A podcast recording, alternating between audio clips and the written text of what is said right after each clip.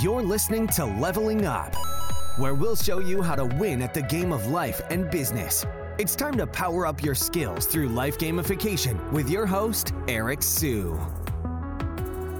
In this clip, we're gonna talk about how to pitch your first high ticket sale. But before we do, don't forget to subscribe and hit the bell button if you're coming from YouTube. But whatever channel you're coming from, if you wanna grow, this is a channel for you, both for business and personal. So let's talk about it. High ticket, what does that mean exactly? So it can mean a lot of different things to a lot of different people. So if you're coming from the United States, maybe high ticket might be, you know, a million dollars. And if you're coming from other countries, maybe it might be high ticket might be a thousand dollars a month or ten thousand dollars a month. So it's all relative, but I think if we all have an understanding of what we know as high ticket, that's what we're trying to do. Because at the end of the day, it's a very psychological thing. If you want to be able to pitch someone at high ticket prices to get a high ticket sale, what you have to take take into account is that you cannot be everything to everyone. So if you are, let's say you go to, uh, in America, we have Jack in the Box. I used to go to Jack in the Box. His chicken sandwiches were great. Teriyaki bowls were not so great, but I still ate them. At Jack in the Box, I would pull up and, you know, you would see a overwhelming amount of stuff. There's a, the spicy jack, there's a jumbo jack, there's milkshakes,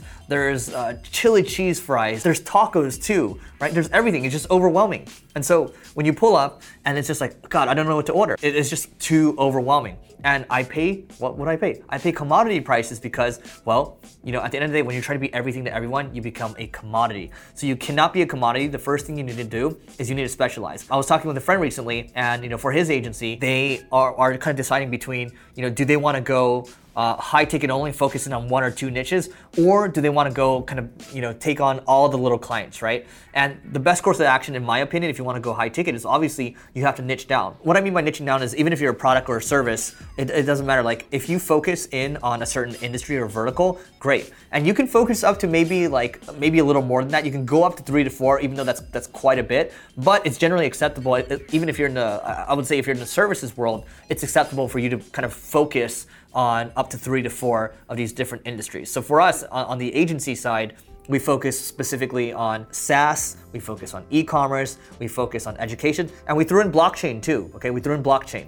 And on the software side with ClickFlow, we focus on enterprise e-commerce. Like that's what we're focused on. Um, there might be some other things that come in there, but like that's kind of our, our what we're laser targeted on. Um, you know, large websites where we know that we can help them. So when you focus, you find that you're solving that particular verticals their specific problems. But if you try to become everything to everyone, it's too overwhelming. Like one second you're taking on a ballet client, you got taco trucks, okay? Then you know you're working with car washes. So that's kind of all over the place. And you have to learn all these industries and it's like you have to relearn, retrain every single time. It's overwhelming for your team, it's overwhelming for you and people don't trust you because you're the one that's starting out. If you were looking to buy uh, like a sports car, would you rather just go to anybody on the street, the, any, any car salesman, or would you rather go to someone that specializes, understands the, the sports cars that you are interested in? You, you want to go with a specialist, right? So that's how you can command higher prices, and that's how these, these, these surgeons, the surgeons that focus in a certain area, let's say brain surgeons,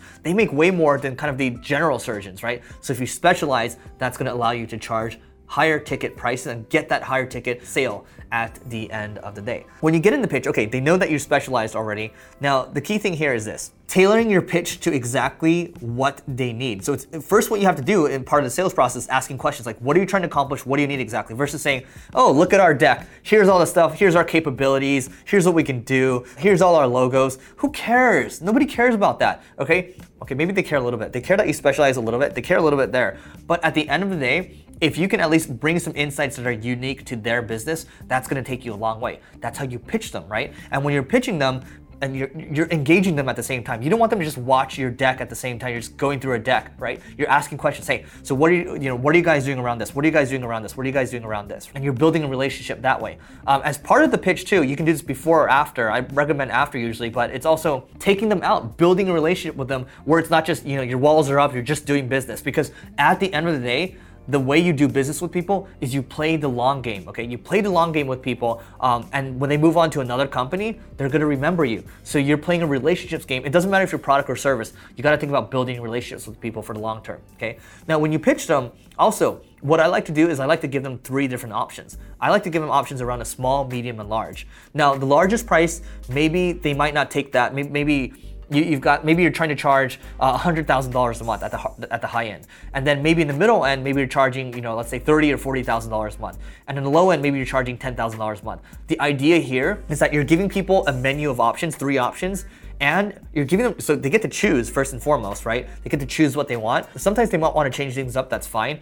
But the fact that you anchor at a high level, sometimes people just want to take the highest one. Like sometimes you don't expect people to buy the highest offer, but they do buy it. And usually you want to expect them to buy kind of the middle, you want them to buy the middle tier. So you have your small, your medium, and your large. And then that way people feel like they have choice when they're looking at something and they're not overwhelmed. They're not just being like, oh, they do everything. You guys are specialized, you give them three very simple um, kind of options, and then you make sure that the pitch is tailored to them, you're engaging them, you're building a relationship with them afterwards, and it's not just completely transactional. Like each time you see them, take them out. Like what this is what I do with some of our clients. Like I become friends with them, I help them with other things that they need, and that's what builds a long-term relationship. That's how you pitch a high-ticket sale. Not only that, when you do things like this, you're able to get more and more high-ticket clients. You get more and more high-ticket sales. It becomes much easier that way when you think when you think about building a relationship and you think about adding value. And, and I'm, not, I'm, not, saying be fake about it. I'm genuinely saying add value first, build a relationship before you even try to go all in with the sale, right? Because at a certain point, they're just gonna be like, okay, tell me what you got.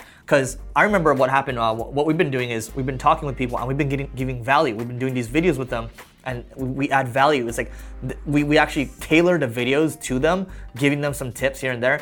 And at the very end, they're just like, okay, what can I do to help you? Because you helped me with this. Like, I didn't know what this call was supposed to be about, but you know, what do you, what, what can I do to assist you, right? And that becomes a long-term type of thing. So you know, think about it too. Like when it comes to high high ticket, when you're pitching a high ticket sale, it takes time to close a deal. I was just talking with someone earlier this week on the enterprise side for, for software.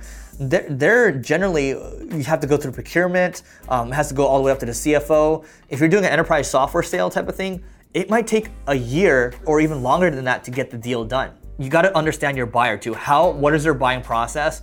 How long does it usually take? And you, you kind of have to play the game, okay? You can't get impatient, you can't get flustered. So what I like to do is, we talk about high ticket sales here, but if you look at your customer or your client portfolio, look at it as a stock portfolio.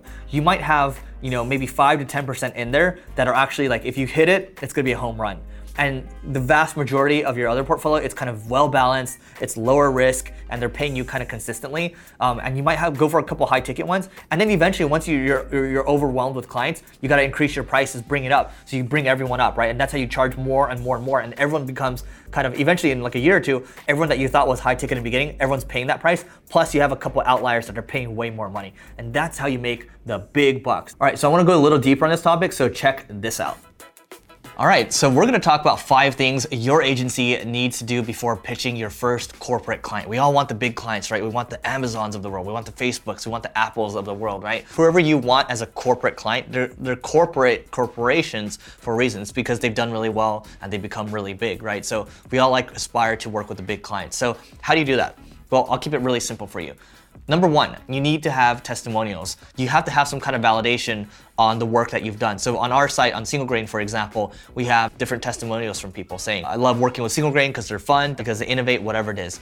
People like to be able to see that. Now, the second thing that you need, you have the testimonials first, but then you also have to have case studies too. So you go a little more in depth with the case studies. Case studies will talk about, hey, here's the problem, here's the solution, and here what the results were. People can see how you think about things, what kind of challenges you solved, and what kind of results that you bring to the table. And are these the kind of results that they want to see? Now, number three, this seems like a very duh Uh, statement, but you got to have some kind of validation whether it's if you're on the most most businesses are on the web nowadays you got to have a website right if you don't have a website maybe you're offline business maybe you have to have some kind of things that should demonstrate professionalism so it could be brochures for example um, it could be like a, a magazine whatever it is exactly that whatever business that you're in you have to make sure that you have have that that kind of validation that you're a real business. When I was uh, kind of starting off freelancing and I used my Gmail account, people were like, are, are, you legit? Like, what's your website?" No website first, and then second, was emailing them from a Gmail account. Two things, right? So that shows immediately people's spidey senses kind of kick off, and they're like, "Well, I'm not really sure if this person's legit." So it seems like a duh statement, but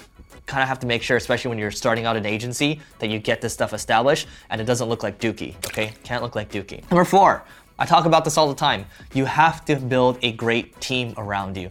So if you're just starting out in the beginning, maybe your team, maybe these are virtual people, but people want to know the people that they're working with, right? For example, when people ask who's going to be working on my account, okay, well, there's this person, there's that person. This person has managed $20 million in spend. This person has managed a couple hundred thousand. This person has worked with your kind of business before. They want to have that kind of validation, that kind of confidence that they can trust you to do the work that is required. The fifth thing is a well-designed deck. If you're gonna be pitching people in the beginning, set something up maybe using Canva, for example, right? Or if you wanna build in your proposal and your presentation in together in the same one, we use something called Qwilr. And we have a well-designed deck that way. We have our branding assets in there. So when you have that, again, these three things are demonstrating, demonstrating professionalism, right? You have your website, you have an email address, and you have your deck.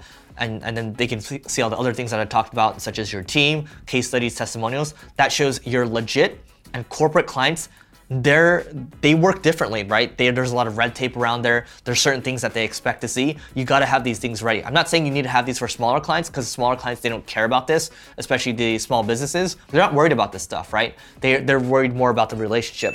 But if you're working with much bigger clients, they're gonna expect this kind of stuff. And this this stuff that you're presenting is gonna go through a couple different departments. It might even go through legal as well. So you got to make sure that you're buttoned up and you look good as well. So let me know what you think of the client what you think of the clients, what you think in the comments in terms of how you can pitch to get a high ticket sale. Who are you planning to pitch to get that next high ticket sale? What you think a high ticket sale is? And if you want more videos like this one, check it out. Check it out next over there. That way, if you're watching a video, go that way, okay? And if you're listening, don't forget to rate, review, and subscribe. It helps us grow. If you're on YouTube, hit the bell button, and we'll see you tomorrow.